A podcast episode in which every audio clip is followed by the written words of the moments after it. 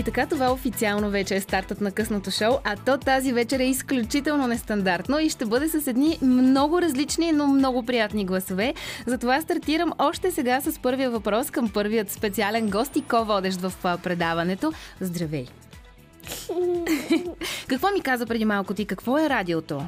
За какво се ползва? За да споделиш всички, да, за да споделиш всичко с другите. Точно така. Това ще правим и ние. Ще споделяме любопитни неща. Ще си говорим за наука само след малко. Не сменяте частотата.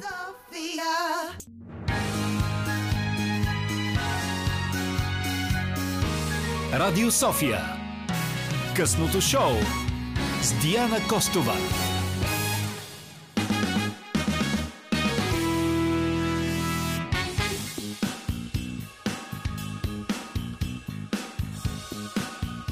Сега, като за начало е важно да кажа отново, че късното шоу абсолютно никога не е само единствено с Диана Костова. Ние сме един голям екип тази вечер в следния състав. Димитър Новачков, музикален редактор, Димитър Новачков, звукорежисьор и за разнообразие Диана Костова, водещ на предаването.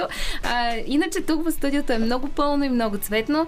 А, ще чуем различни гласове тази вечер, от малки до големи. Ще си говорим за науката в а, нашия живот. Аз съм изключително впечатлена от а, двамата най-малки госта тук в студиото, но ще оставя а, на Олга Василевска да представи именно тях а, двамата, пък и специалния ни гост, защото надявам се вече знаете, всеки първи вторник от а, месеца а, тук а, влизаме в а, зоната на рубриката Хубава работа, в която ви представяме вдъхновяващи истории. Тази вечер няма да направи изключение. Вдъхновяваща е и факта, че имаме толкова малки участници тук при нас. Здрасти, Оли!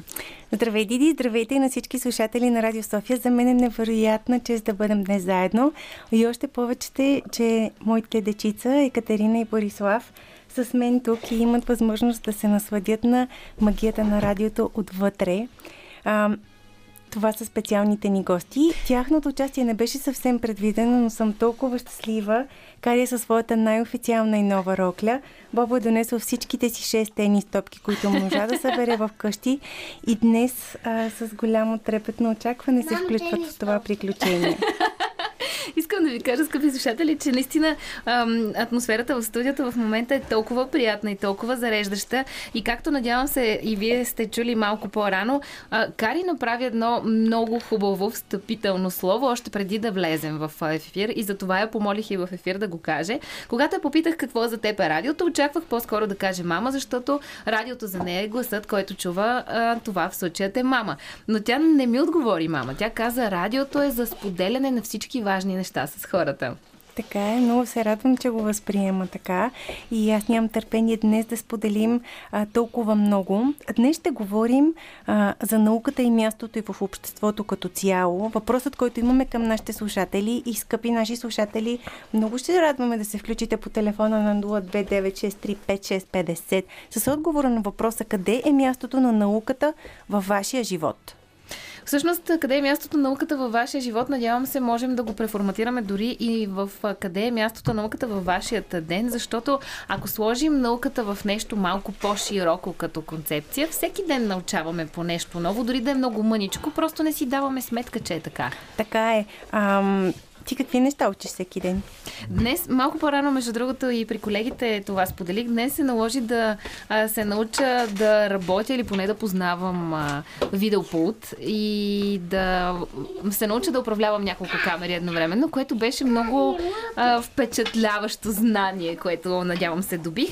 А и виж, ето нещо друго, което научих, че Оли, не е чак толкова страшно да пуснем контрола и да направим една хубава самотоха в студиото и да чуем малко детски глас, защото тези двама прекрасни а, човека тук след мъничко ще влязат със своите въпроси към а, нашия гост. Аз вече ги попитах какво искат да знаят те за звездите, например. И обсъдихме как точно си представяме звездния прах и имаме много ясна концепция с твоите деца. Не знам за Кари и Боба, но на Камен му предстои едно невероятно участие. За него ще разкажем след мъничко. Всеки, всеки миг ще разкажем за него. Преди това обаче ви оставяме в още едно звездно, като казвам звездно, имам предвид наистина магично присъствие музикално. То, между другото, е един от изборите на нашия специален гост. Така че специален поздрав и за него, и за вас, скъпи слушатели. Елена Сиракова и магията в нейния глас. Радио София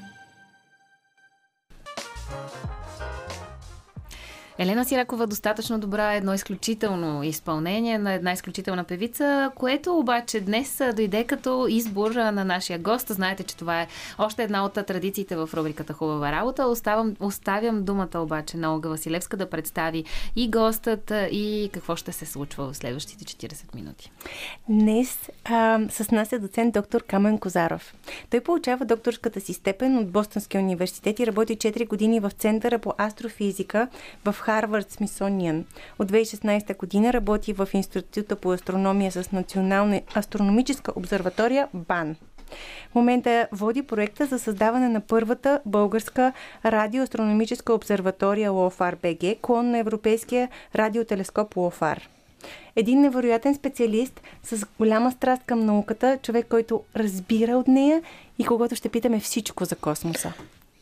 Здравейте! Здравейте! Всичко не знам дали ще мога да отговоря, но колкото мога. Аз мисля, че имаме веднага един а, въпрос, който е много а, нестандартен. А, малко по-рано Кари зададе, зададе този въпрос, а, когато попитах какво искаш да знаеш за звездите. Кари, какво искаш да знаеш за звездите? Какъв е звездния прах? Как изглежда звездния прах? И преди да научим научният отговор. Кари, според теб как изглежда звездния прах? Като, като вълшебен прах. така ли изглежда? Абсолютно, да. Ти си, ти си готова за астрофизик направо. Звездния прах, той всъщност е навсякъде около нас в, в космоса. Може би една огромна част от Вселената е направена от прах. И, и всъщност е, има много хора, които го наблюдават, изследват и искат да знаят какво представлява. Аз мисля, че е чудесно, че започнахме с темата за звездния прак, защото климатич, а, косм, космическия климат е част от твоите специалности. А, наблюдавате слънчеви изригвания, които се изхвърлят огромни облаци плазма и магнитно поле в междупланетното пространство. Не. А, какво е това климат в космоса? Ами, аз по-скоро... И как той влияе на нас? Това е, може би, най-интересното. По какъв начин да, влияе на нас? Да. Ами, аз по-скоро съм специализиран в космическото време, което е като на Земята климат и време, по-краткотрайни проявления на активността на Слънцето, т.е. слънчевите изригвания, които ти описа току-що. А, докато космическия климат е общо взето как се променя Слънцето с а, годините. Той има своя 11 годишен цикъл, неговата активност се повишава, после затихва и така нататък. Моята специалност е изследването на, на тези слънчеви изригвания, които а, могат да бъдат насочени и към Земята. Когато те стигнат до тук, те си взаимодействат с магнитното поле на Земята, предизвиквайки геомагнитни бури но това... не от тези, които ги предвиждат един месец напред, защото това не може, за съжаление, все още да се направи. Ще навлезем в всички теми на науката в следващия ни сегмент, а преди това искам да опознаем теб като човек. И може би да започнем с това, че ти избираш да следваш в Америка.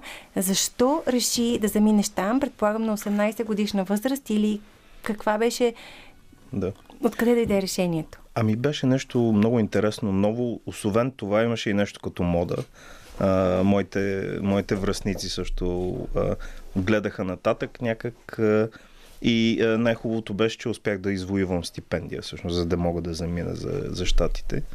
Но наистина там получаваше много, много интересно, много страхотно образование, което е и много широко като, като интереси, като това, което правиш. Да. На мен ми се иска да те върна още по-назад във времето, особено в контекста на младото присъствие в студиото. Кога реши, че искаш да се занимаваш с неща отвъд земята? Ами, а, някак ми беше предоставена тази възможност, защото аз прекарвах летата си при баба ми а, и в непосредствена близост до нашата къща имаше един а, център за работа с деца, където организираха всеки четвъртък наблюдения на небесни тела, луната, планетите и така нататък. И с няколко приятели просто решихме да, да ходим на тези наблюдения. Първо нищо не разбирахме, естествено, но малко по малко започнахме да се интересуваме. Точно тогава а, бяха а, на небето а, коме, големите комети Хелбоб, Хиакотаке.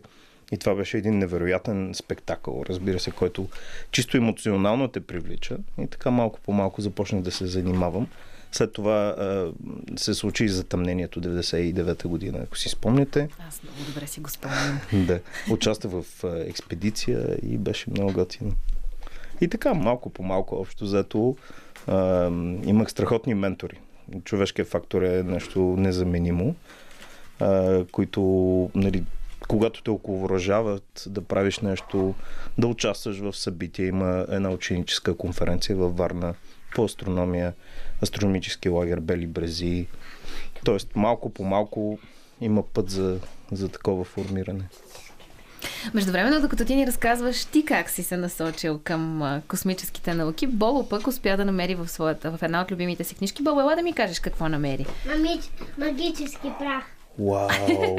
Абсолютно. Страхотно. Бобо е. всъщност отвори а, книжката за Вселената и попадна точно на страницата за милиардите звезди, които нарече магически прах. Така че в а, космическите науки има изключително много магия, която може да бъде прен- пренесена в а, детския свят а, по много любопитен начин.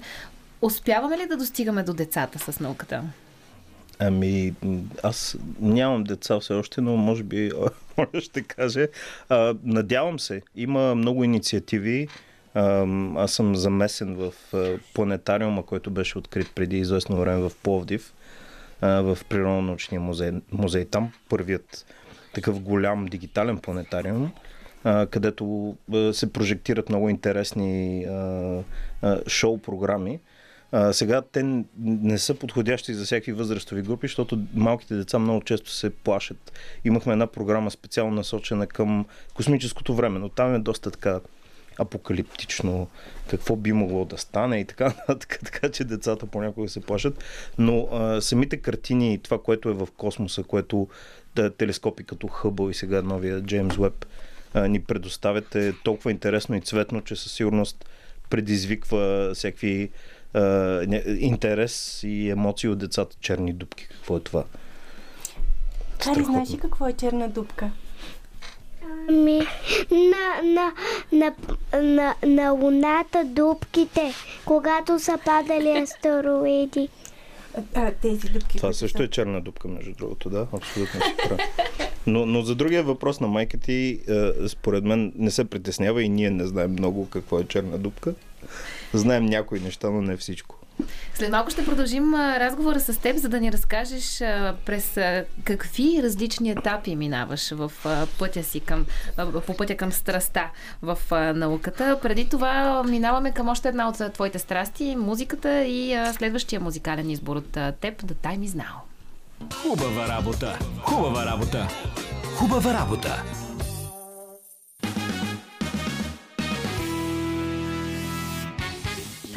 Това е рубриката Хубава работа. В нея ви срещаме с различни вдъхновяващи истории. Тази вечер не прави изключение. Тук при мен естествено, че е титуляра на рубриката Олга Василевска, така че Оли, думата е твоя за следващия въпрос. А, отиваме в следващата стъпка от, от твоя житейски професионален път, докторантурата. Каква е тя и къде се осъществи? Защото след това пък идва едно голямо решение за обратно връщане в България. Да. Ами, а, значи първо бакалавра да кажа, учих в а, един много малък университет, Уилямс Коледж се казва, в Масачузетс. И след това така се случи, че продължих в Масачузетс, само че в Бостън, в Бостънския университет. Аз вече, когато правих бакалавъра, бях се насочил по едно време към астрофизиката и по-специално слънчева физика. И реших да продължа после. Кандидатствах на няколко места. Приехаме, хареса ми този университет и реших да продължа там. И така прекарах следващите около 6 години, защото там се прави и магистратура и след това се продължава с докторантурата.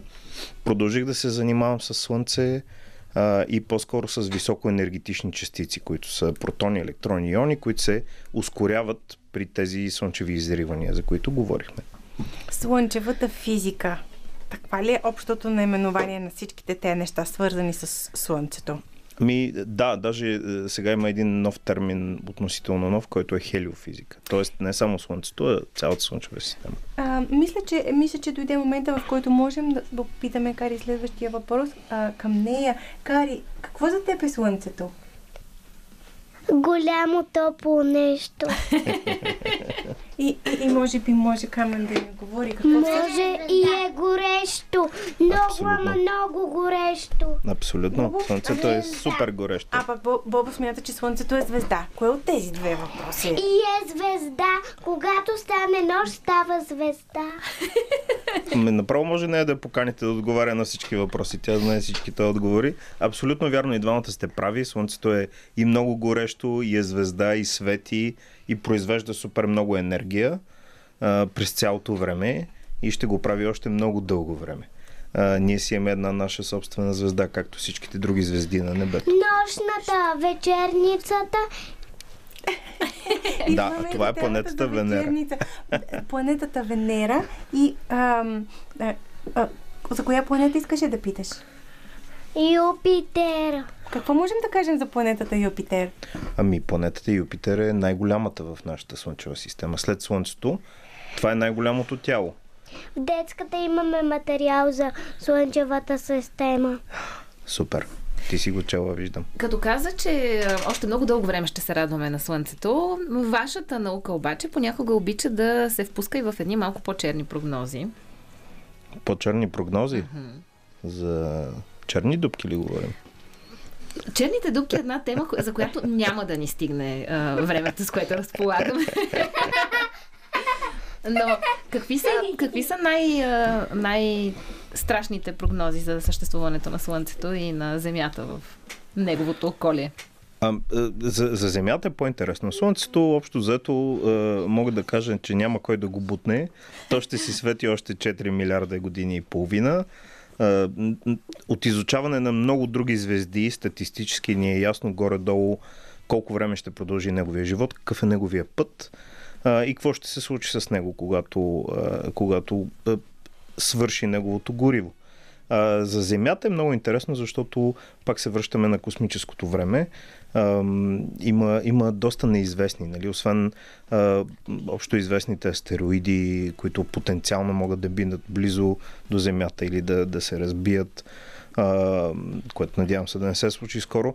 А, също така можем да, да, да, да се получи голям а, удар от а, слънчеви изригвания, което може да афектира а, нашата комуникация, може да афектира а, сателитни комуникации, GPS системи а, и, и, и така нататък. Има един а, а, има едно събитие, което се е случило в 1859 година, което се води все още като пример за едно от най-деструктивните такива събития което е било наблюдавано тогава. Не сме имали постоянно наблюдение на Слънцето, но е имало магнитограми, наблюдение на магнитното поле. Виждали са се северни сияния на тропиците и така нататък. Тоест имало е много силно въздействие. Из, изгаряли са трафопостове и, и други много интересни ефекти. Ако се случи в днешно време, това би може би е, унищожило, да кажем, нашите комуникации, GPS и може би е, би унищожило сателити в космоса. Е, така че е, съвременната наука и космическите агенции най-вече се занимават с това да наблюдават Слънцето, да правят е, прогнози за слънчеви изригвания, дали, кога, как. И всъщност и аз се занимавам с това нещо за, за създаване на такива прогнози. Как комуникира Слънцето с Марс и с потенциалното наше съществуване там? Ами, а, а, Марс е малко проблематично. Там идва а, космическата радиация, защото Марс е доста по-малка планета и всъщност голяма част от... Топло. Не е толкова топла. Всъщност е малко по-студена от Земята, но няма толкова атмосфера. И тя за това не е толкова топла, защото топлината се изпарява в а, космоса. Планетата Земя е третата планета от Слънчевата система. Точно така. Аз сега искам обаче вие, скъпи слушатели, да познаете на колко години е Кари. 029635650 е телефона, на който може да дадете своите предположения, защото тя наистина впечатлява с нейните знания. А, може ли наистина да говорим за някаква форма на съществуване на човек там? Може, но основните проблеми са, са за поддръжката на нашия живот. Значи, ние вече сме изпращали много, много различни ровъри, има сателити, които обикалят, снимат, изследват и така нататък. но според мен трябва да започнем с роботи. Тоест трябва да има да има такива роботизирани изследователи на, на повърхността, които да, да научим повече и да научим как да си построим думът там преди да отидем, защото има много космическа радиация дори на повърхността на планетата. А, няма кислород за дишане, т.е. ние трябва много добре да си подготвим нещата. А, и, и за това аз лично, поне в следващите 10-20 години не бих отишъл на Марс. 10-20 години обаче всъщност звучи много обнадеждаващо. Ами плановете са за следващите 5 години за, за достигане на хора до Марс. Ако слушаме Илон Маск, до тогава ще стигне. За това как изглеждат марсианците ще си говорим малко по-късно с Кари. Сега продължаваме с Everybody Wants to Rule the World, което много тематично някак си идва в този разговор. Все пак нека да не забравяме, че тази земя все още ни е единствена и до тук ни е най-удобната планета. По-добре да си я пазим. Черпим ви се следващата Абсолютно. песен. И така тематично Everybody Wants to Rule the World. За това ние си говорим не само за нашата планета, но и за останалите планети и въобще за това какво се случва в космоса. А, все още се намирате в зоната на рубриката Хубава работа. Олга Василевска в един прекрасен пълен състав с две чудесни хлапета. Въпрос, който зададохме към вас малко по-рано, ако случайно сте чули коментарите на Кари, моето питане към вам, вас беше на колко години е тя? 02 963 56 50 е телефона, на който може да дадете своите предположения. Не за друга, защото аз съм възхитена от знанията на това дете. Оли, давам ти думата сега, за да представиш още една от традициите в хубава работа. Идва време за изненадата към Камен. Той наистина съвсем не знае какво го очаква. Потвърждавам, да. Леко нервно седи. А, преди маничко ам, позванихме на телефона и, и нашата дама гост вече е на линия. Лада Янкова е креативен директор в Интерекспо Център, визуален артист, работещ основно в сферата на графичните медии и живопоста. Тя е основният човек, който съдейства ам, в реализирането на, на нов човек в реализирането на, на нов човек и много се радвам, че именно днес представяме нея. Добре дошла, Лада. Много се радвам, че съм част от това нещо. е много забавно и се радвам, че се включвам в тази забава. А, и сега а... за Камен най-големия въпрос е по какъв начин. Камен, всеки един от нашите гости имат, ам, имат изненада. Човек, който е, е визуален артист, който слуша нашия разговор и ще го нарисува, така че да може да има една картинка, спомен от разговора ни днес. Много страхотно. Имаме честа Влада да бъде нашия визуален артист днес. Супер, Много ми е благодаря. любопитно до тук, Лада, как си представя, че ще изглежда тази картинка. Ами аз само мога да кажа, че Кари много ми помага и задава въпросите, които бих искала и аз да задам. А, в общи линии тя нарисува и показва, че всяко нещо си има някакъв, някакво въображение. И науката ни помага да, да даваме решение на въображението, така да се каже. Аз искам едно нещо да питам само. А, когато е бил малък, малко, малък човек като тези двамата в студиото, как си я представил Слънчевата система, вашия гост? Аз трябва да си призная, че когато бях в училище, бях много зле по физика. така че... Така че- да повярваме на това твърдение? Кажи. да, да, не. не, физика, за, то е заради учителите общо взето, нали? Винаги са, са много плашещи, но а, ми, не си спомням честно казано, но винаги съм се вълнувал, разбира се, основно от, от луната. Това е нещо, което винаги може да се види. Да, Така е. така е. разбира се, и нейните, нейното движение по небето. Лада, ти как си представяш Звездния прак, защото с него започнахме предаването? Да. Ами много, много цветен и може би наистина вълшебен и магичен. Може би има някакви форми вътре в него, които са само за определени очи, така да се каже. Абсолютно, да. Значи напълно си права. Имаме различни очи за различни части от Вселената, различни телескопи, които може да виждат в различни части на спектъра и виждаме различни които, неща. които ги гледат, се наричат астрономи. Точно така. Браво. Това би бил добър учител по физика. Да. И- и със Обаче обещай да не плашиш децата. Няма! и със сигурност един много добър ко-водещ. Лада, много благодаря първо, че се включи в нашия ефир и второ за това, че ще вдъхнеш още а, цвята и живота на този разговор, който ще остане за дълго време в, и в Инстаграм профила на Хубава работа. Профила на хубава работа може да видите всички рисунки, включително и тази, която Лада ще нарисува за нас. А той ще остане завинаги в космичното бъдеще, най-вероятно много време след като и нас няма тук. Какво мисли за тази идея, Диди? Леко страшно. Не, леко съм, страшно не съм се замислила до сега за това, че нещата, които качваме в социалните медии, вероятно ще останат много дълго след нас. Така че ето още една посока, за която може би трябва да разсъждавате преди да пуснете следващата публикация в Facebook или в Instagram или някоя друга социална медия. Между другото, благодаря ти, Оли, че ме плъзна и в тази равнина, за да кажа, че в следващия част пък на късното шоу ще си говорим за дигиталния маркетинг, нещо, което някак си стана абсолютно неизбежна част от повечето професии. Сега се връщаме в а, зоната на космоса. Кои са нещата, които теб най-много те вълнуват и те палят? А, в моята работа, е, чисто научните ми интереси, разбира се, но а, много важно е за мен а, популяризацията на, на науката, да има повече наука, а, този въпрос, който зададахте в началото на, на предаването, връзката между науката и обществото. Науката е част от културата и трябва да свикнем с тази идея, защото се говори постоянно за наука, но всяка, никой не, не мисли, че науката е част от, от културата.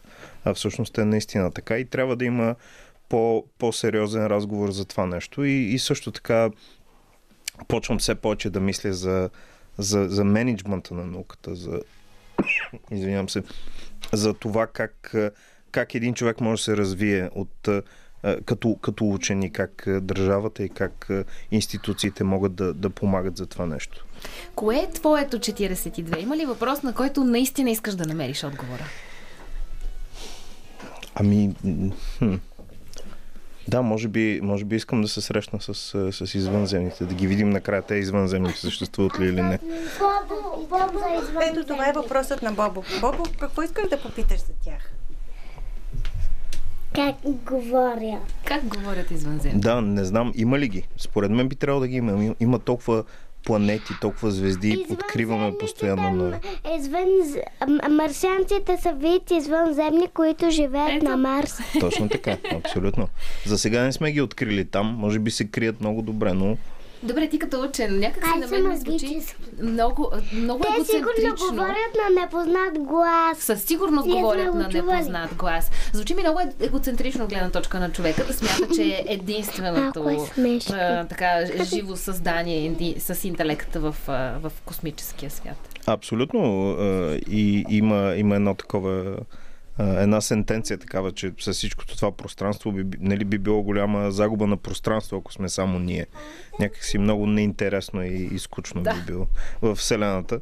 Така че е, е, хората мислят много сериозно и, и по научен начин за тези неща и, и е напълно възможно да има, да има извънземни. Сега това няма да са тези летящи чини, които хората виждат. Защо пък да Или, са? или Starlink сателитите на Илон Мъск. Дали нали? летясни чини? Ами, Ето, че нашите би- деца вече са били свидетели на летящи чинии.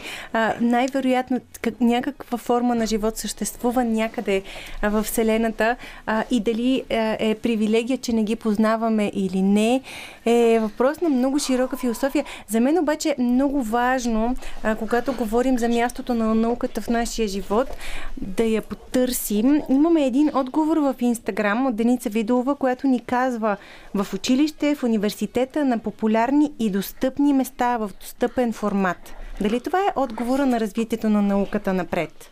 Разбира се, разбира се, да. Е, Това, което исках да кажа преди малко е, че трябва да има една цяла екосистема, както за развитието на учените, така и за взаимодействието между обществото и науката. Тоест, ние като учени трябва да свикнем с мисълта, че трябва да популяризираме нашата работа, да разказваме на, на достъпен език по интересен начин това, което правим.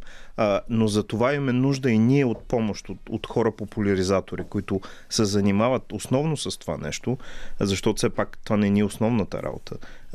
Това е много важна работа, но не е основната.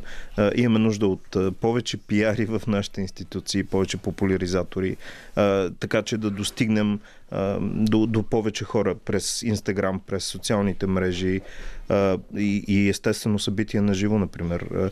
Фестивал на науката в София е едно страхотно събитие, което а, надявам се да се репликира в други градове и да ги има подобни неща по-често. Аз мисля, че най-сигурният начин да популяризираме науката е да събудим интереса на децата към нея, защото тогава няма да имаме избор, освен да даваме отговори и когато нямаме отговор, да търсим отговор. Така че, мисля, че се случи една прекрасна комбинация, едно хубаво серендипити тук в студиото на Радио София с тези две прекрасни хлапета и твоето присъствие. И виж, техния интерес към науката от, от сега а, се забелязва. Продължаваме сега с музика по Радио София. Влизаме в зоната на Ain't No Sunshine, но само в музиката.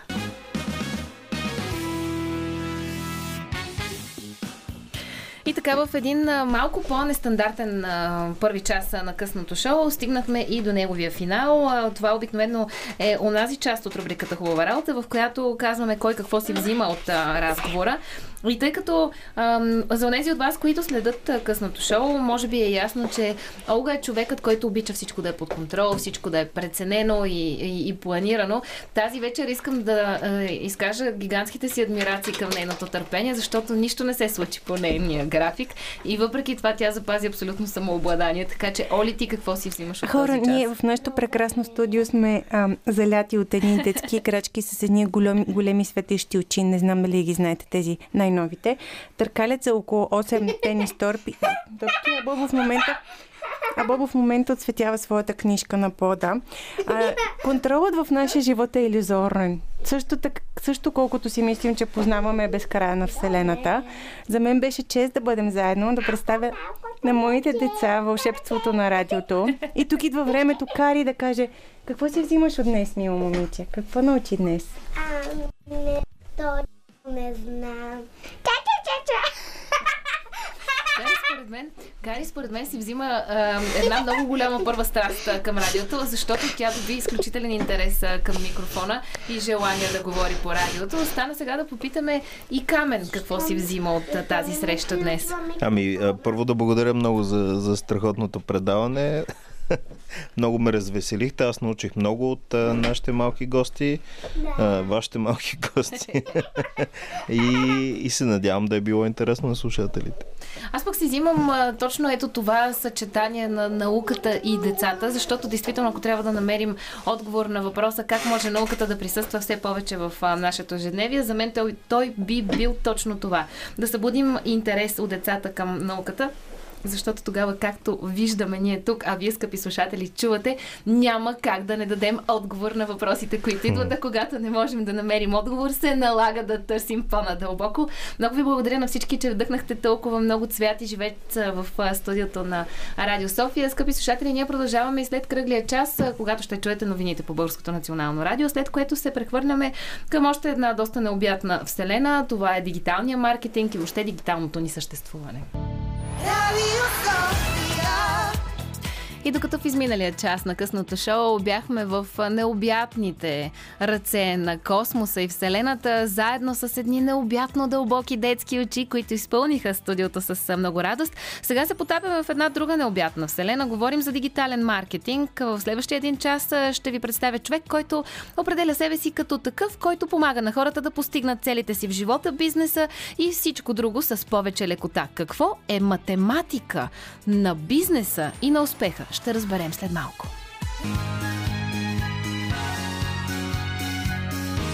Радио София.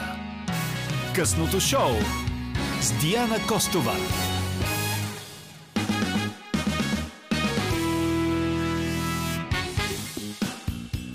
Ех, това късно шоу никога не е само с водещият. Тук в екип сме с Димитър Новачков, който тази вечер е многоръкия Шива. Той е и звукорежисьор и музикален редактор на предаването.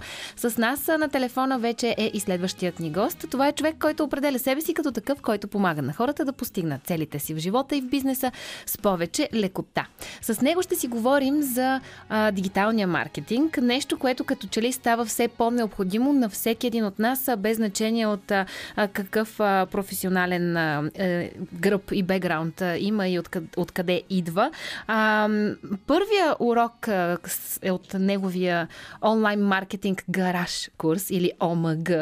А, се казва какво наистина ви трябва, за да бъдете успешни.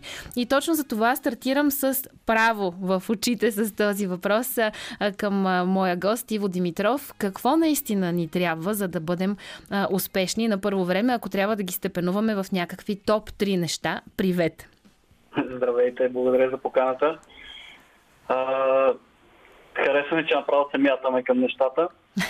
Ами, какво, какво ни трябва? А, аз, както съм описал и на страницата на курса а, за, за дигитален маркетинг, това, което ни трябва да сме успешни в онлайн пространството е разбиране на психологията на маркетинга и на аудиторията ни на първо място. Това е нещо, което повечето собственици на бизнес го пропускат.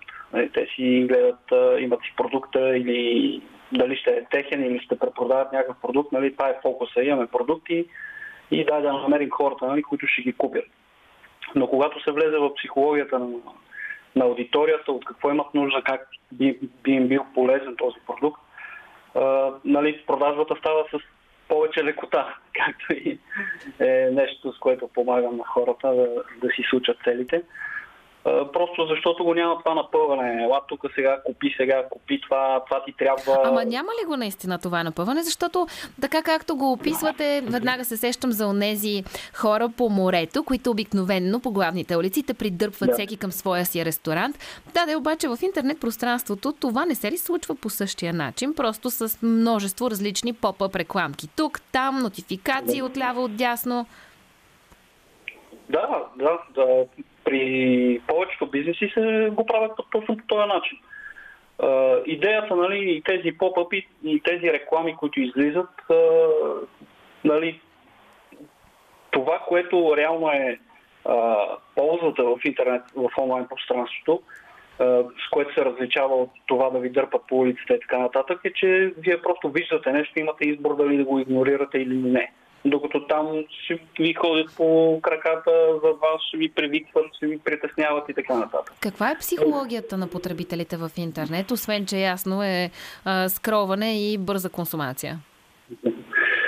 Ами психологията на потребителите в интернет, а, нали, както всички ние, аз няма да не разгледам сега маркетьори и потребители, защото всички сме потребители под една mm-hmm. или друга форма всички си робим в интернет за най-различни неща, неща, които нас си не интересуват. Повечето хора цъкат и с Фейсбук, Инстаграм и така нататък, просто да, да видят какво се случва, да видят какво правят другите хора, да вземат а, мотивация, вдъхновение, да просто да си губят времето, нали, всякакви причини има.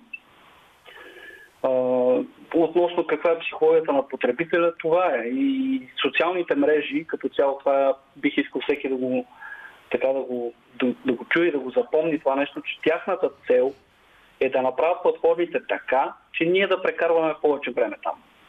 Измислят всякакви инструменти, методи, начини, както Инстаграм сега взе от TikTok разни неща, преди това от Snapchat взеха откъде ли не, нали, просто да прекарваме повече време на тези платформи за да виждаме повече реклами.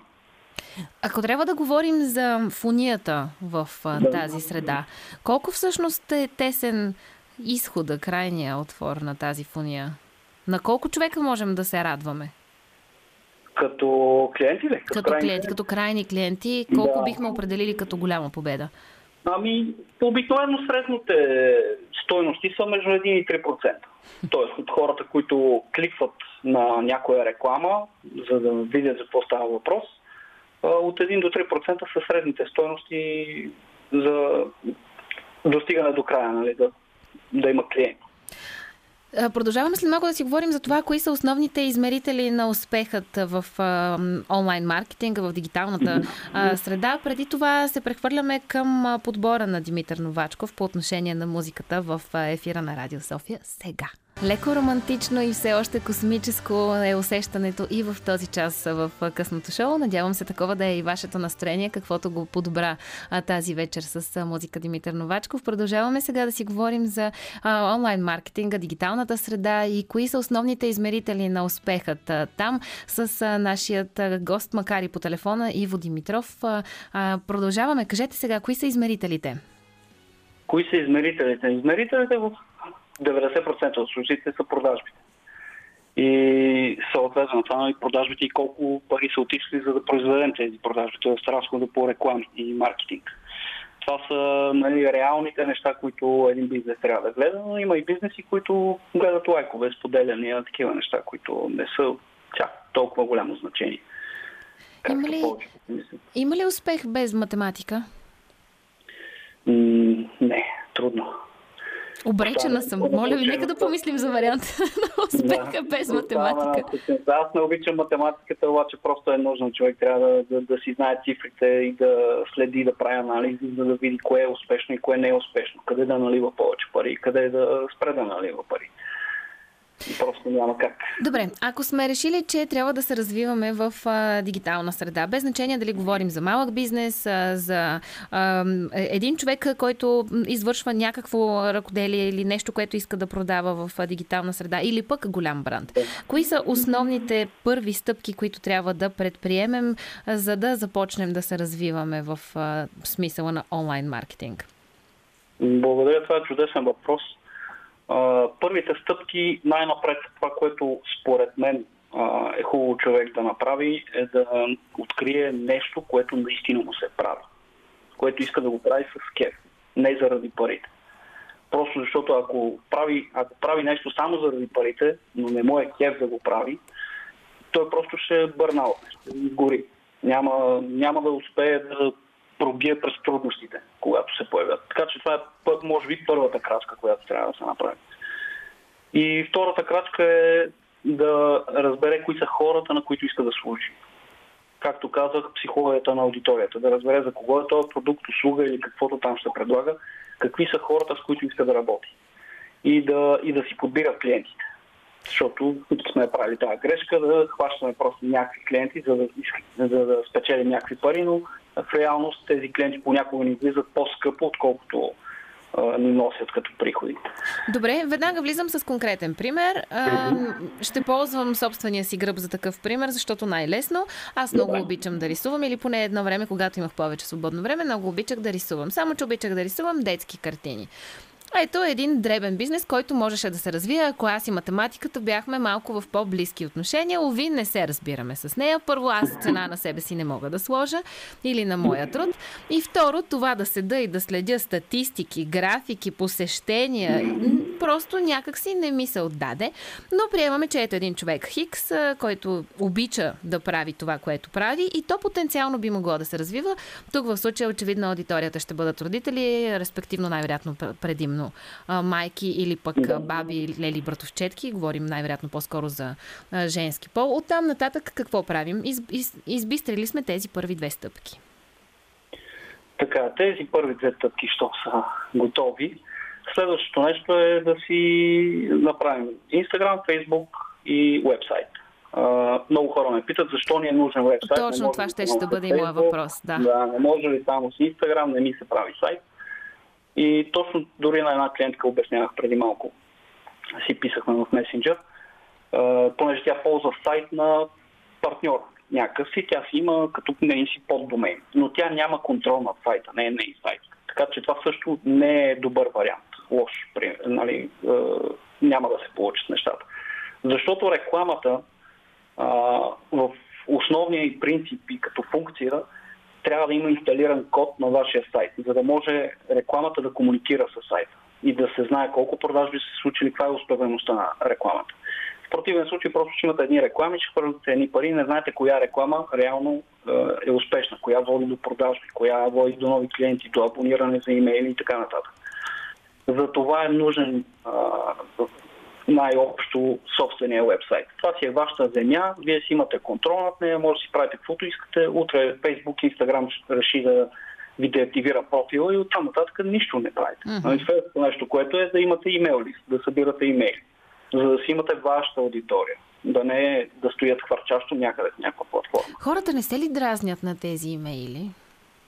Ами не. В смисъл такъв, да, за някои имейли се дразнят, за непоисканите имейли, тези, които са спам имейлите. Но когато човек доброволно си остави имейла в някакъв сайт, реално той показва, че има интерес към нещата от този сайт. И... Тоест това е следващата стъпка от фунията. Точно така. И работата на предприемача е да доставя стойност чрез имейлите си, да не пуска само имейли, купи това, купи това, купи това, ами от, от време на време пуска имейли с полезни статии, съвети, видеа, просто да попита аудиторията как, защо са, имат ли нужда от нещо, имат ли някакви препоръки, примерно за сайта. Просто имейла е малко по-личната комуникация с хората и като такава трябва да се гледа. Да не се пускат просто имейли е така с купи, купи, купи. Добре, правим си вебсайт, правим си Instagram, Facebook профили, може би ако има полза от профили в другите социални медии също. И после какво правим? После, след като сме направили сайта, реално имаме и онлайн магазин, нали, ако е, е направен. В идеален вариант, да. Да, в идеален вариант вече сме направили нещата, основните по сайта. И следващото нещо е да влезем в Facebook или Google, където, откъдето ще пускаме реклами и да започнем да правим рекламите ни. И тук идва, както ме попитахте в началото, нали, кои са основните елементи за успех. Както казах, едното е психология на аудиторията, следващото нещо е копирайтинг. Копирайтинг е да се пишат текстове, които продават. Реално, ние хората, всеки един от нас, купува след като е видял или чул някакви думи. Никой не купува просто защото е видял картинка, просто защото е видял видео. Ние сме прочели нещо, някакво описание, някаква продажна страница, някакъв имейл. Нещо, с което да ни запознае с продукта. Да ни е ясно за какво става въпрос. Трябва ли обаче... Това е важна стъпка. Трябва ли обаче това копи да е ам, провокативно или по-скоро трябва да бъде точно, кратко и ясно? Трябва да е полезно за човека. Много често ме питат колко дълга да ми е статията, продажната страница и така нататък. И в маркетинга има едно много яко така определение а, метафора, че трябва да е а, като женската пола. Да е достатъчно дълга, за да покрива достатъчно и достатъчно къса, за да, нали, да има интерес, да възбужда интерес. Така, а, добре. Така, че, значи сложихме една това... пола. А, така че това а, няма конкретен, конкретно правило, трябва да е 500 думи, 1500 думи и така нататък. Трябва да, е, да каже достатъчно за продукта, да обясни ясно. Някои хора се притесняват да пишат твърде дълги текстове, за да не отекчат хората. Когато човек има интерес към нещо, той ще изчете цели книги по тази тема. Така, тук съм съгласна. Да Въп... Тук съм съгласна, въпреки че хората като че ли все повече искат да получават бърза, кратка информация, за да могат да минат на следващата си консуматорска нужда, но да кажем, че можем да бъдем и кратки и увлекателни. Имаме фейсбук страница, т.е. имаме хоби, имаме аудитория, имаме фейсбук страница и профили в социалните медии, имаме сайт, имаме копи после. Да. А, пускаме, нали, правим рекламите. Реално като имаме копито, можем да създадем рекламите, да тестваме различни снимки. А, тук много важен урок, който много бизнеси пропускат е, че просто създават една реклама. Една картинка с един текст и го пускат да върви и се надяват на продажби. Дори най-големите експерти в маркетинга и рекламата никога не си правят такъв експеримент да направят само една реклама. Те правят различни видове, разновидности, много вариации, 10, 15, 20, 30, 100 понякога дори, а, за да видят кое ще грабне, кое ще привлече вниманието на правилните хора, тези, които ще купят.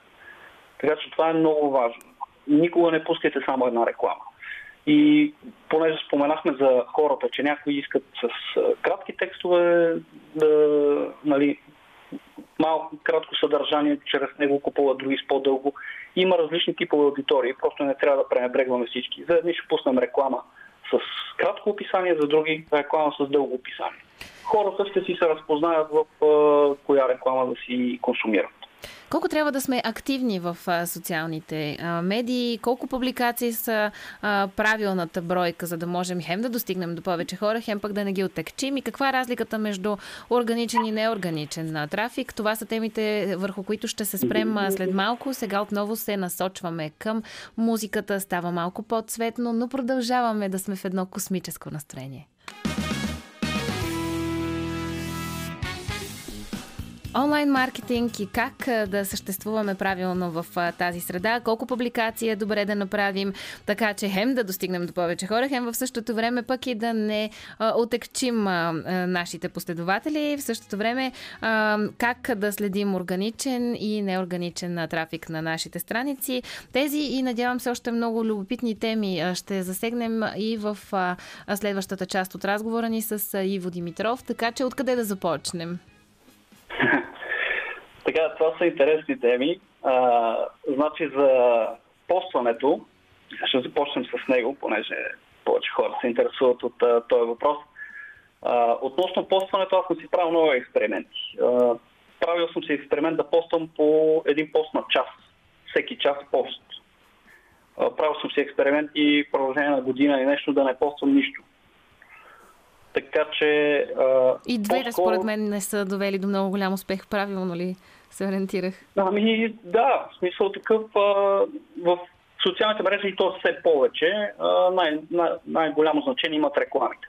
Не толкова постовете. Постовете, ако искате да си развиете бранда, просто да имате повече лайкове и така нататък, но и те ще помогнат до определена степен и вече ако имате много-много харесвани последователи, тогава ще помогнат повече но, но не са водещо. Аз даже създадох един курс а, Споко, се нарича с У накрая. А, в него създадох изцяло нов вебсайт с нова страница, без да си използвам името. Дори нямаше име на, на страница, смисъл човек. Той е просто заглавие на някаква страница и някакъв сайт. И пусках реклами и продавах без никакви лайкове, без нищо. Непознат човек. И продавах курс за 300 лева. Така че социалното присъствие не е от най-голямо значение, може по-скоро само да помогне. А иначе, като съвет за постване, между Facebook и Instagram, между 1 и 5 поста на ден, ако ще правите по-малко, няма смисъл кой знае колко да ни правите. Значи ли това обаче, че хората все още са лесна стръв? в какъв смисъл са лесна стръв? Ами в смисъл на, че лесно могат да се закачат а, за покупки в а, дигитална среда. Може би там, където е малко по-имагинерно това пазаруване и по, може би са ни по-широки пръстите там.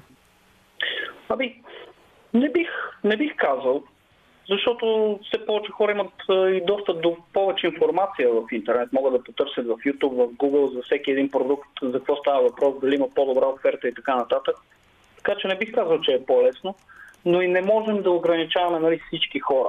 В смисъл има хора, които биха купили веднага, има хора, които ще купят след 3 седмици, има хора след няколко месеца и хора, които след години чак ще купят. Може вашата реклама да ни се показва с години и накрая те ще натиснат копчето купи. Добре, връщам ви назад към началото на нашия разговор, където започнахме с намерихме си хоби, намерихме си а, аудитория. Направихме си профили в социалните медии, създадохме сайт с галерия, а, обговорихме копито и какво трябва да съдържа то, след което поговорихме и за това колко публикации на ден трябва да имаме. Какви са останалите? Предполагам, че вече вървим към последните стъпки. Да, да. Пускаме рекламите просто, които сме създали и тогава вече се случва следенето на резултатите, да видим какво ще се случи. А, нали, там вече може да задълбаем надълбоко кои метрики точно да се гледат, дори да няма продажби, да разберем а, кое работи и кое не е до определена степен. Но в, в а, основата си, ако нещо не се продава, а, главните причини са две. Или рекламата ни не грабва вниманието на правилните хора, или офертата ни не е достатъчно добра. Тогава вече работим или с текстовете по офертата или с цената. Зависи кой къде се чувства удобно. Защото, нали, както си говорихме за изкуство, картини, тяхната цена може да варира от 10 лева на картина до 10 000 лева на картина. И реално артиста определя цената и опита му и така нататък. Нали? Пак има много фактори. А, и това, което казахте за цената а, в началото, че не може да си определите, бих посъветвал да направите консултация с човек, който е в нишата, за да ви помогне да си определите цената. Ако човек не може сам, най-добре е да се консултира с някой, който вече има опит и да му помогне да си определи цена или поне стартова точка, от която да тръгне. Усещам, че това беше в моята градинка. Ще потърся помощ от приятел някой ден, когато отново добия време да рисувам. А, добре, къде е ам, полето за грешки? Полето за грешки, то е огромно. Много грешки могат да се направят. Може по сайта формата за регистрация да има твърде много полета може нали, рекламата да не е направена за покупки, а да е направена за ангажирания. Тоест, вместо да казваме на Фейсбук, намери ми хора, които ще купят, той ще търси хора, които просто реагират и коментират и споделят постове. Това са хора, които не купуват. Нали, за това Фейсбук трябва да, да, да имаме собствен вебсайт, да е вързан с пиксела, с кода на Фейсбук, за да може той да комуникира и да намира нашите хора алгоритъм е толкова умен, че дори в наши дни не е толкова нужно да, да пипаме по настройките на рекламите. Фейсбук може да ни намери а, хората, които ще купят. Стига да му дадем а, достатъчно време и достатъчно обратна връзка като покупки и ангажирания в нашия сайт. И тъй като вървим към финала на нашия разговор, ако трябва да сложим някакво обобщение за присъствието на онлайн маркетинга, на дигиталния маркетинг в 21 век, в 2022 година? Ами обобщението ми е точно курса, за който, покрай който се свързахме дори онлайн маркетинг гараж. Просто в наши дни хората, които искат да правят бизнес или да си развиват собствен бранд като име, трябва да са запознати с всичките тези елементи. За психологията на аудиторията, копирайтинга, сайтовете, а, нали, да си менажират социалните мрежи и рекламите.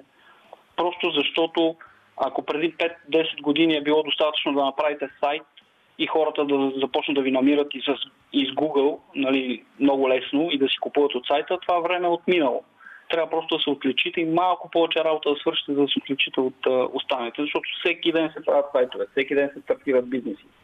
Не е нали, като едно време отваряш магазин и хората идват. И ми днес не става така. Просто да отвориш магазин и хората да дойдат. Пак трябва реклама, пак трябва да се отличиш, пак трябва да направиш нещо по-специално. Така че това по-скоро ми е обобщението, че хората наистина трябва да разберат, че всичките тези елементи са задължителни вече, не са пожелателни, ако искат да имат успех наистина. Много ви благодаря за този разговор. Аз също силно вярвам, че първата стъпка към успеха е да намерим това нещо, което наистина ни пали и обичаме да правим. Пожелавам успех на вашия курс и надявам се ни предстоят още много срещи в тази тема, тъй като тя е абсолютно необятна. На среща, нали съм. Скъпи слушатели, сега искам да ви кажа за нещо, което със сигурност пали и вдъхновява целият екип на Радио София. Това е новата ни кампания. Тя се казва Стани агент на София, а с която се опитваме да провокираме вас да станете до някъде и част, активна градска част от нашия екип. Търсим си онези от вас, които са смели, провокативни, не ги е страх да застанат пред камера и определено имат какво да ни кажат за тяхното любимо кътче в столицата, без значение от това дали той има нужда от подобряване или пък напротив има нужда просто да се похвалим с него. Сега ще ви оставя да чуете малко повече за тази кампания. Стани агент на Радио София. Ние търсим своите нови попълнения. Штури, влюбени в града и пълни с идеи. Снимай се в клип, разкажи ни за себе си, какво те вълнува и къде живееш. Изпрати ни видеото на sofia.bnr.bg и в нашата фейсбук страница. Петима от вас, избрани след специален вод, ще получат ново тайно име и нов смартфон от ByBest BG. Супер петицата ще я очакват специални мисии и приключения. Стани агент на Радио София. Ти си на ход. Само, че сега се прехвърляме рязко в една конкретна дигитална платформа в социалните медии. Говорим за Twitter, защото знаете, всеки първи вторник от месеца имаме традиция да влизаме в рубриката Кльомба заедно с Вик Динев. Преди това обаче традицията по Радио София повелява да не изневеряваме на най-жестоката музика в радио ефира изобщо, така че чуйте следващата песен.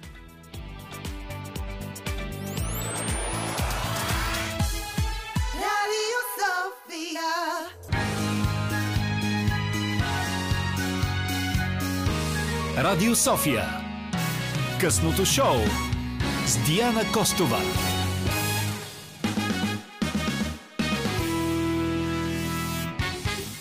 Това е късното шоу на Радио София. Аз все още съм Диди Костова и продължаваме да сме изключително дигитални. Знаете, че всеки първи вторник от месеца си имаме една традиция. Тя се казва Кльомба. Нейн титуляр е Виктор Динев, който е нашия дигитален експерт, особено в що се отнася до социалните медии.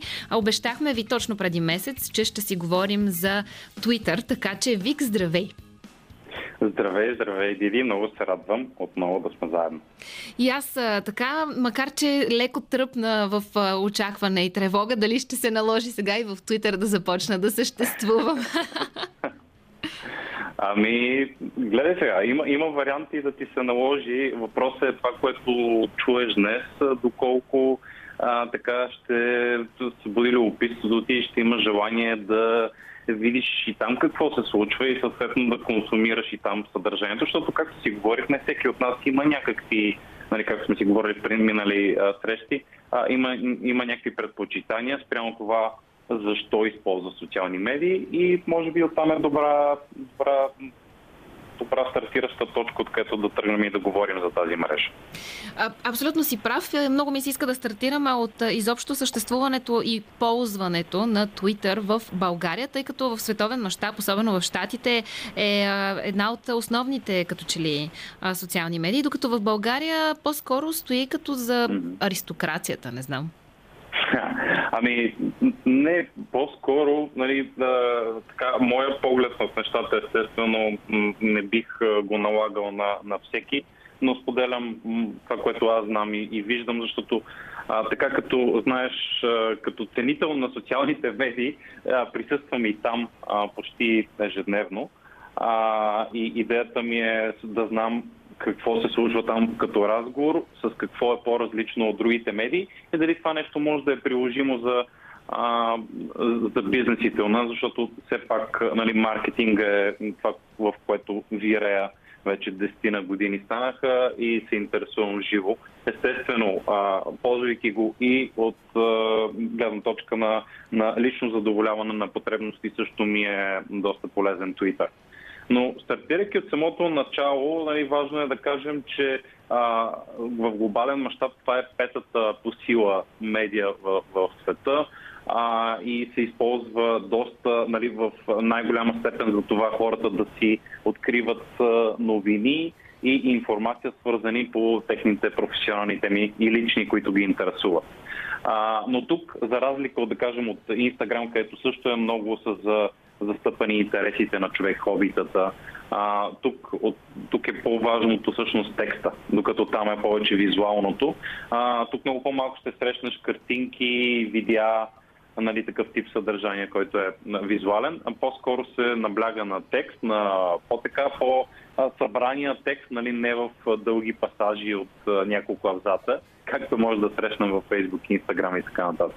Добре, чакай, чакай сега. Дай да върнем назад лентата и да започнем от самото начало на Twitter и също така да сложим а, а, и а, тази нота бене, ако мога така да се изразя, а, че в Twitter, освен, че разчитаме предимно на текст, ние имаме и ограничен брой символи, които можем да употребяваме. Това все още ли е така? Да, все още е ограничен. Той беше мисля, че 120, след което го увеличиха, но пак сега не мога да кажа точно колко беше мак, максималния, но със сигурност да, нямаш повече от 1000. Със сигурност есе не можем да седнем да пишем 200, там. Може би да, да, да. Около 200 250 може би символа, мисля, че бях. А, така че не са, не са безкрайно много. Идеята е по-скоро, ако пишеш нещо, както казва, както го наричат, това се получава като трет т.е. пасажи от няколко отделни твита, ако искаш да разгърнеш нали, някаква тема. Така съм срещал, че го правят нали, хора, които са специалисти в една или друга сфера. Добре, значи със сигурност Twitter не е мястото за големи е, словоизлияния, със сигурност не е мястото и за много така воайорски елементи в смисъла на твърде много визуални изображения. По-скоро там разчитаме на кратка, точна и ясна информация. Да, ти говориш за една аристократичност, нали, може би за ползването му в България, по-особени, може би, тип хора, но аз бих казал, че а, като цяло нали, има, доста, доста хора, които споделят съдържание, което е обвързано с а, ежедневието. Нали, малко, може би и злободневни теми се, се коментират, но идеята е да, да, да се предложи един малко по-такъв остроумен начин на поднасяне на информация, така че хората там, юзерите да бъдат интересни на, на останалите хора, а, нали, на останалите потребители и по този начин да привличат вниманието към, към себе си и към, към темите на деня, ако искаш. Може би... Тоест много повече, много повече са новини, отколкото хобита, ако искаш така да го общо да го наречем. Точно така си го представям и аз и за това доста ясно го разграничавам от останалите социални медии, с които а, сме запознати и Facebook, и Instagram, включително и TikTok, mm-hmm. тъй като в, mm-hmm. а, в Twitter някак си се разчита малко повече на кратка, точна, ясна информация и може би не стои толкова добре да кажеш днес закусвах палачинки и обядвах еди каква си салата, докато в Instagram това направо се очаква. Ами да, най-вече знаеш, че и бабите искат вече да знаят какво се случва. Ей, Вик, докато едно време баба питаше, ей, бабе, какво закусва, сега баба да. ти може просто да влезе в социалните медии. Абсолютно. Вече и тя ги снабдяваме с телефони, за да може да имаме постоянно връзка. Нали? И с най-малките, и с най-възрастни. Предлагам ти след малко да се върнем още по-назад във времето и да видим в началото на социалните медии как са се развили Twitter и може би Facebook, защото защото те, не знам, ти ще кажеш, относително паралелно, като че ли се а, движаха поне в навлизането си в България. Mm-hmm. Но всичко да. това, след като оставим и малък, малък миг за онази качествена обещана музика по Радио София, без която аз лично не мога, вие в никакъв случай не сменяте частотата, защото само след малко ще влезем много надълбоко в Twitter и ако до сега не сте се запалили да го ползвате, обещавам, че след този час ще се запалите. Would you rescue me? Would you get my back? Would you take my call when I start to crack? Would you rescue me? Uh-huh. Would you rescue me? Would you rescue me when I'm by myself? When I need your love? If I need your help, would you rescue me? Uh-huh. Would you rescue me? We don't talk much, not anymore. Broken bottles and slamming doors, but we still care about each other. Say we care about each other. I know life took us far away, but I still dream about the good old days when we took care of each other. We were living for each other. But I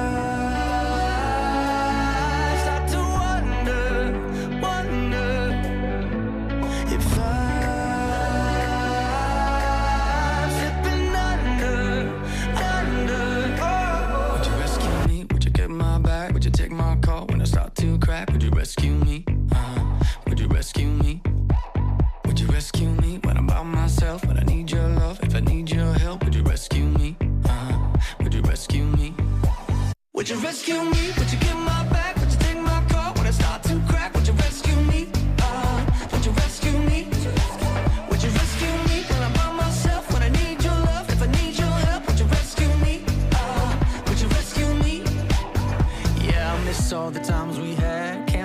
what you can't get back And you can't find it in another Man, time, it ain't your lover. I don't care what you thought before. I'll be there anytime you call. Don't you ever call another. No need to call another. And I start to wonder, wonder. If I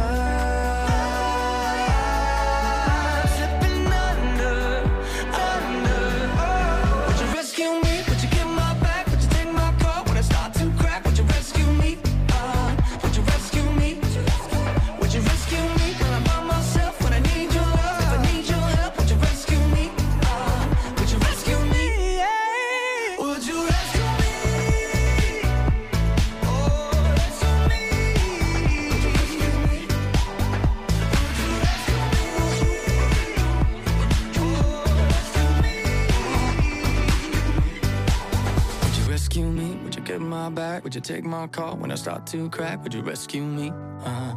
Would you rescue me? Would you rescue me when I'm by myself? When I need your love, if I need your help, would you rescue me? Uh-huh. Would you rescue me?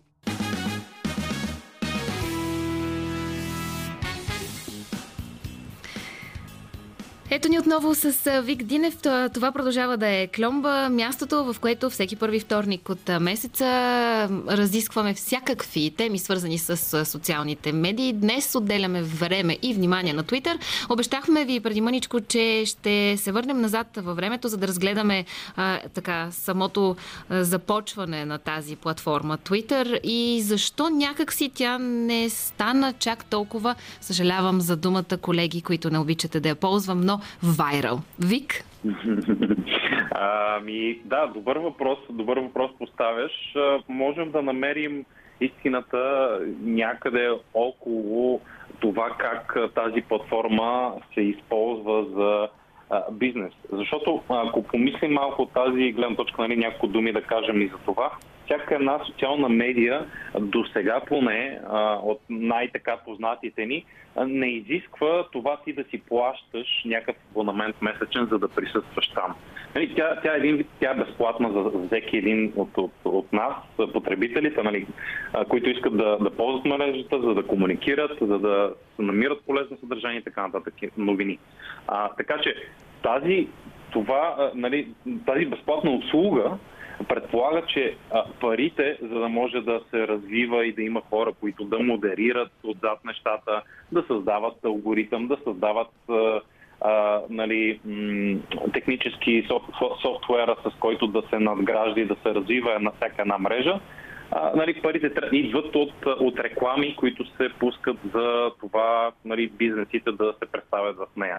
Тоест, бизнеса, а, нали, за него е по-сложно, по-малка видимост получава обикновено, с целта да може да, а, да плати за това да присъства по-осезаемо във всяка една медия. И сега идва момента, в който някакси Фейсбук разви много по-добре този модел на, на, на услуги към, към бизнесите а, и съответно а, така с времето а, надрасна и, и така повиши а, въобще възможностите, които предлага за нас като крайен потребител. А, нали, вътре ивенти, знаете, събития, а, игрички имаше преди доста, сега не чак толкова срещаме такива. Фейсбук групи и така нататък. Докато Twitter е много, много повече, както говорихме и в първата част, точно, ясно, кратко, смляно съдържание, така че просто да разбереш в момента какво се случва и вече можеш да посетиш даден линк, да отидеш някъде другаде и да, да задълбаеш на дадена новина. Добре, и как се развива в момента Twitter в България? Знаем, че младите и особено пък по-мъничките категорично се насочват като че ли към TikTok и Instagram. Twitter за коя възрастова група остава и има ли, особено покрай, за съжаление, ужасяващите събития в Украина, като че ли имаше малко повишаване на интереса към Twitter? Определено, да, в някаква степен това също, да, тези новини, които касаят малко или много всички ни, а, така и са доста горещи, а станаха причина да, да има повече ползваемост на, на мрежата, именно за това, защото като че ли първо там а, се споделя от, от по-големи м, така, акаунти на журналисти, на, на специалисти, пак свързани с економика, политика и така нататък, а, нали, дори и политически ри- лидери, естествено. От тази гледна точка, хората, от гледна точка на това да достигнат до истината, започнаха да се доверяват, може би, повече на, на тази медия, отколкото преди. А, иначе, със сигурност, и ползването е от към възрастови граници е в едни по-така зрели години, да ги наречем, може би 25+, плюс, в които хората решават да, да използват тази медия, защото там наистина нещата са по-така от една страна а, сериозни, от друга страна има и по-лековат хумор, който обаче някакси винаги се опитва да минава през острунното. Няма как да кажа, няма някакви такива шегички много леки, както може да видим в, в Фейсбук, да кажем. И като каза паралел с Фейсбук, как изобщо стои този паралел, тъй като в Фейсбук като че ли Също доста, до, доста голяма част от а, вниманието ни е насочено към текстовия елемент и по-малко към изображението, за разлика от Инстаграм. А, в този смисъл, може би, се допира повече до Твитър. Но в същото време в Фейсбук а, се толерират и онези големи словоизлияния, тип есета и а, милодневниче днес аз, а, за разлика от, за разлика от Твитър. В същото време из, и, има, може би, по-ясен измерител на... Ами, за мен, за мен е много интересно, нали, като ако искаш да направим, защото ти, ти каза голяма част от, от, от основните разлика, нали, какво съдържание, как е, как е структурирано, нали, много по-збитото, а, много по-лесното за преминаване от един твит в следващ, една информация в следваща в Twitter, докато в, в Facebook може много повече да инвестираме от времето си да разглеждаме само една в момента едно къще съдържание. А, така че веднага това ни прави съпоставка в времето колко бихме инвестирали да прекараме в едната мрежа и колко за това време, което сме инвестирали, ще успеем да погълнем като съдържание и колко в, в другата. Това е нали, нещо основно. Друго обаче интересно, което искам тук да, да включа, е сега момента, в който ам, имаме тренд в Twitter и т.е. отстрани веднага можем да стигнем до една експлор секция подобно на Instagram, в която а, има така трендове, които са насочени към това, което нас ни интересува, което ние сме показали като интерес в а, разглеждайки нашия фид в Twitter, подобно на Facebook. А, и съответно има отделни теми, които вече са се обособили като нещо важно в момента, като, като нещо, от което се завърта интерес около ключови думи. Тоест, искам да кажа, много по-лесно, много по, по интересен начин, много по-удобно за нас е да достигнем до съдържание, което Twitter вече предполага, че за нас ще е интересно, което е свързано пак с основни теми по новини, които в момента се случват нали, с по-голяма на честота в а, онлайн пространство. Хайде след мъничко да се насочим и към онези елементи, които са абсолютно неразделна част от а, социалните медии, а именно mm-hmm. а, следване, лайкване, камбанки, хаштагове, всички онези неща, които всъщност, да. които всъщност правят а, нашите публикации достъпни до повече хора. Преди това обаче музиката ни е категорично достъпна до всички нас и разбира се до а, моята, така, при, моите пристрастия реакция към подбора на Радио София. Димитър Новачков е нашия музикален редактор. Сега ви оставям в неговите вещи ръце. 94,5 Радио София. Гласът на столицата.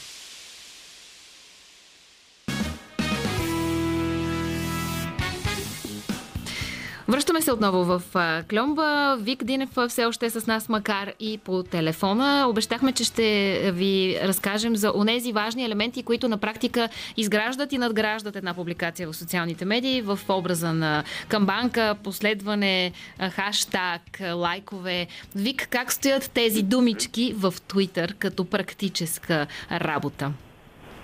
Добре, аз започвам да, да разказвам за тях и все пак преди това искам и аз да дам плюс едно за музиката, която, на която се наслаждаваме а, заедно.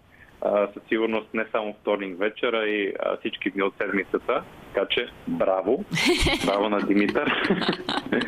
а, сега, по повод нещата, нали, които са важни като елементи от а, нашата Twitter игра, да я наречем, а, на първо място начина по който изглежда нашия профил е важно да имаме ключовите елементи, които са снимка, корица, нали, профилна снимка, корица, а, да сме си създали, да кажем, няколко твита, с които да се представим, които а, в крайна сметка това, което ще се случи от там на когато ние започнем да комуникираме през това да харесваме съдържание, което нали, отчитаме като интересно за нас, в нашия нюсфит, да последваме някои хора, които споделят съдържание, което знаем, че оттам ще дойдат още неща, които да ни направят впечатление, които са важни за нас като тема. Оттам насетне се случва нали, тази магия с тези алгоритми, които използва всяка една социална медия, защото именно алгоритъма решава кое ще бъде следващото парченце, което би трябвало на нас да, да ни е интересно и ние да го, да го лайкнем, да коментираме под дадения твит а, и така нататък. Дори самия лайк е интересно в Twitter, използват един такъв прием, който преди беше много често застъпен и във Facebook, но напоследък, последните може би една-две години не го виждам. А, а т.е. това означава да самата платформа дава гласност на съдържание, което ние не следваме човека, който го качва, обаче понеже много хора са го харесали, то се появява автоматично в нашия фид. Съответно, по този начин, това е още, още един начин нашето съдържание да бъде по-видимо. Тоест, ако обърнем нещата обратно, ако ние пишем, качваме съдържание, което е интересно, полезно за повече хора, и те го коментират, лайкват, това означава, че ние ще се покажем пред още други потребители, които имат интерес от тази тема, по която ние се интересуваме и пишем, без непременно те да ни следват и да ни познават. И ето как ние получаваме доста по-висока видимост от някои други. Това е нещо основно. Второ нещо, което задължително трябва да кажем и тук, са любимите ни хаштагове, които между другото, те, те започват началото на хаштаговете ever е от Twitter. Те, и, те и, аз така, и аз така си спомням.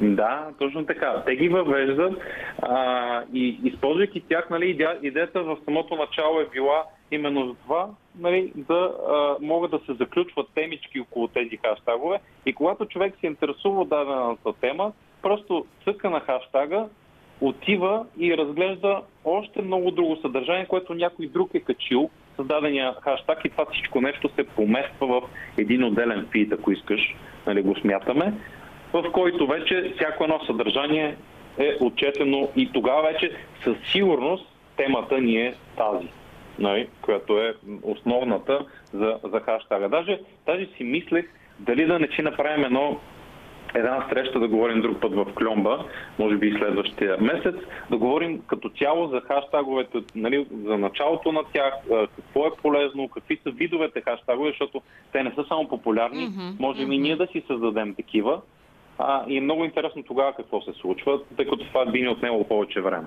Виж, ние с теб обаче всеки път улисани в разговора си забравяме, че ние самите също имаме так. Mm-hmm. Имаме диви кльомби, хаштаг диви кльомби. Така че, мили хора, всеки път, в който искате да споделите нещо свързано с рубриката кльомба или пък с мен или с Вик, моля ви, правете го наистина с хаштаг диви кльомби. Това беше една много хубава закачка в началото, когато стартира тази рубрика.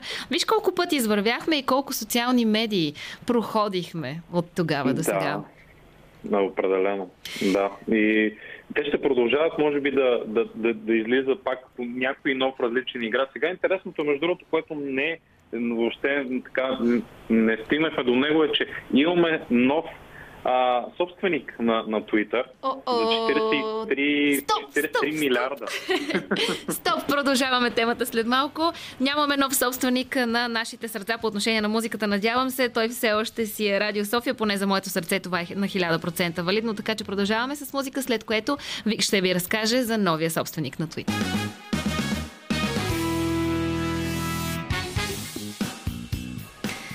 Кломба си върви, всеки първи вторник от месеца се случва тя. Това е рубриката, в която аз и Вик Динев се насочваме и влизаме в дълбокото на социалните медии. Като казвам дълбокото, говорим тук за Twitter, една от първите такива, която обаче съвсем, съвсем наскоро смени своят собственик срещу една скромна, скромна сума. Вик, каква беше сумата? Да. 43 милиарда. Джобни пари. Да, долара, да, като без пари, но това е един човек, който е постигнал вече доста в така глобален мащаб, прави полети извън а, Земята, така че до Марс а, много интересно, а, но Илон Мъск а, реално след като искаше да, да има така дял в, в компанията който да, да бъде мажоритарен. Това не се получи. В следващия момент той просто да реши по-скоро да предложи изцяло да, да изкупи акциите на, на другите а, акционери в компанията и се стигна до там, че а, реално Twitter след малко чудене а, хората, които стоят за него, се съгласиха на тази сделка, която явно за тях е била доста добра. Сега, това с което тръгва Илон Мъск, идеята му е да няма а, цензуриране на съдържанието по начин, по който да може да има свобода на словото. много е интересно това, защото а, в крайна сметка всеки по някакъв начин се опитва именно да даде гласност. Точно нали, идеята на социалните мрежи е комуникацията. И това да не бъдем спирани от това да, да можем да, да изказваме това, което мислим. От друга страна, а, може би част от съдържанието се възприема като такова, което е от тролове в платформа, защото и за това сме си говорили нали, в минали а, предавания. А, и, и, и сега интересното е наистина доколко ще бъде точно така, както той си го представя, или, или той има някакъв, а, не знам, някаква, някаква друга посока, по която ще тръгне, за да може да, да осигури точно това, всеки да казва това, което мисли. И в крайна сметка, дали човека зад самия профил, който ще говори, дали той е реален. Това е също интересно за мен, как, как ще бъде осигурено точно това, защото това е големия проблем в социалните медии, че не знаеш точно кой е човека, кой стои за даден профил. Дали наистина аз се, нали, Вик, Вик Динев, ако видиш в, в мрежата, дали това съм аз или пък и някой друг, който е сложил една единица отзад, ти не си забелязала. Да. И той казва нещо съвсем различно. Как се, Това, което аз бих казал. и, и, как се процедира в такава ситуация? Е, е, Всъщност това може би е една много широка тема, която трябва да разгърнем в е, е, една цяла е, част на кломба. Да. Е, Как запазваме самоличността си, как доказваме същата, как е, репортваме профили, които се представят за нас, а пък не е така. Ами да, има, има си такива... Проблема е тук е, че нали, не винаги можеш да, да го направиш по най-ефективния начин, защото а, нали, толкова огромни, това също пак а, нали, сме говорили не веднъж, а, колко много вече а, милиони потребители има в социалните медии и съответно милиарди. Ти не можеш да гарантираш, че а, нали, не можеш да провериш а, а, собственоръчно този човек да стои да погледне отзад всеки един профил наистина той или е човека, за който се представя. Мгм. Да, има репорти и реално а до някъде а, това е точно и, как да кажа, това е е, това е част от, от нашата работа. Нали? Когато аз видя нещо, което ти си качила, обаче не ми изглежда като ти да си го качила, аз да кажа на, на Facebook, на Twitter, хей, би ли погледнал този профил, дали наистина е той, за който се представя. Тоест, репорти може да пращаме и да кажем, това нещо е спам, това нещо е скам и така нататък. В зависимост от това, което ти си качила.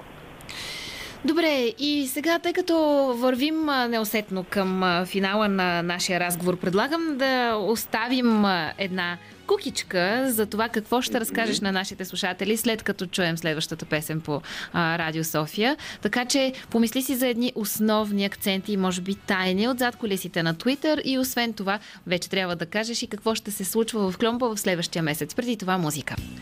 И ей тайна, времето си тече, без значение дали сме в дигитална или в реална или в радио или в каквато и да е среда. Времето със сигурност е един непроменим факт. А, така че малко преди да си пожелаем лека нощ с Вик Динев, все още сме в зоната на рубриката Кломба и все още сме в дълбините на Твитър. Кои са тайните, които хората не знаят за Твитър?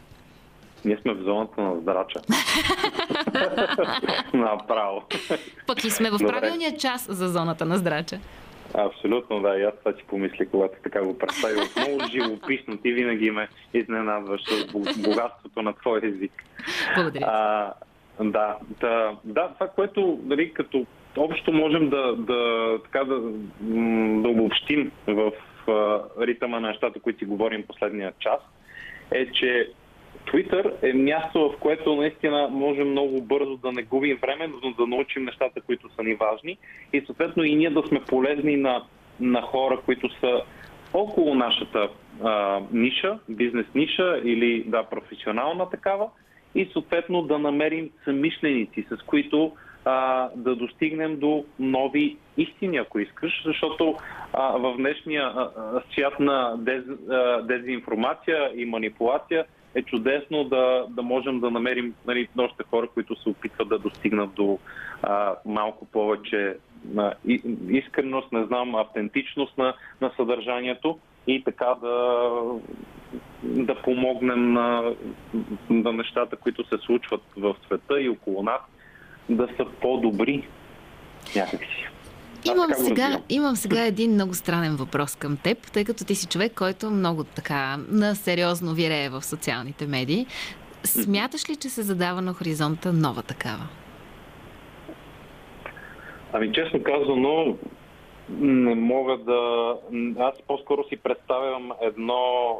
Не толкова... Не съм мислил да, да че, се получи, че ще се появи някоя нова медия в момента, която ще вземе от а, сериозно внимание от това, което в момента се случва. По-скоро виждам едно а, преориентиране на, на текущите медии по начин, по който а, те да изпълнят а, повече от желанията на, на потребителя а, и съответно по този начин да успеят да, да заземат още по-голяма част от, от вниманието му. Защото реално голямата борба е за внимание. Внимание към това ти да прекараш а, повече време там, отколкото в някои от другите а, така, конкуренти.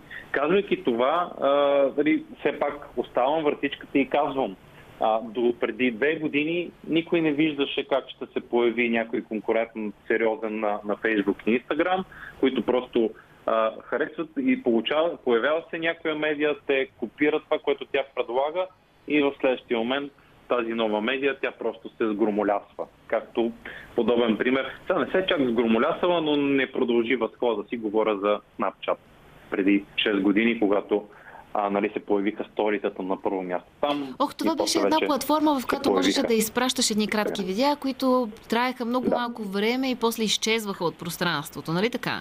Да, точно така, да. Въпреки, че аз знам, че Snapchat все още има един доста активен живот, но не в границите на България. Ами да, има и тук такива, но да ти кажа ли за какво се използва? За какво? В България се ползва за даваш го на детето си, което си пуска Snapchat и се появяват едни такива много готини, а, такава а, не augmented reality, нали, се появява една несъвършена реалност, да, която е а, допълнителна реалност, в която ти изглежда като кученце, с уши, като котенци и такива истории, нали, а, като филтри се получават по много интересен начин. Нали. Много така сериозни разработчици работят по тази а, платформа, за да създават такъв тип енгейджмент, който хората, а и по-скоро по-малките, а, да си правят снимки, да си правят видеа, изглеждащи по забавен детски начин. Всъщност, в крайна сметка обаче, ако трябва да обобщим изобщо социалните медии, това е една безмилостна, безжалостна борба за внимание. От една страна да. борба за внимание от гледна точка на собствениците на различните платформи, от друга страна борба за внимание на всеки един от тези, реално погледнато всъщност пионки в тази иначе голяма, голяма игра. Да. Всъщност това, което да, последно иска да кажа, че не очаквахме, това, което започнах, не очаквахме да има а, някакъв конкурент на Facebook и Instagram, но изведнъж преди две години, така много, две-три години вече започна а, така възхода на, на TikTok и той не е спрял. Да, а, даже, вече даже така стресиращо, стресиращо бързо върви. А, нагоре и стресиращо а, много се смъква възрастовата граница на потребителите, на въобще като цяло на социалните медии да. и различните платформи. Вик, мисля, че обаче назря момента а, да се насочим и към една друга тема за, а, може би, следващото издание. Оставям го като мисъл в твоята глава. А, и това а, е тролове, ботове, фалшиви профили, а, кражба на, на, на, на, лично, на, на личен профил, а, представяне да. за човек, Имам който такива... не си примери нагледни по време на консултации съм имал, нали, така че ще мога да дам директно примери от живия живот, както се казва, което ще бъде доста полезно, предполагам. Така че. Слагаме ли го това като тема да за следващия? Определено.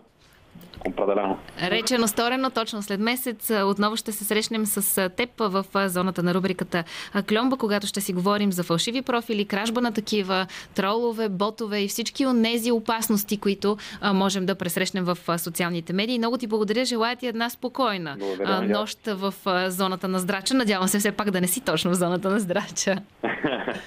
Хубава вечер на всички от мен. А с вас, скъпи слушатели, се разделяме с едно много необичайно послание, което ще оставя тази вечер, тъй като знаете, не веднъж различни мои добри колеги са казвали, че телефонът е естественото продължение на моята ръка. Отскоро вече не е само телефонът, но и компютърът. Така че със сигурност активно вирея в социалните медии и в дигиталната среда.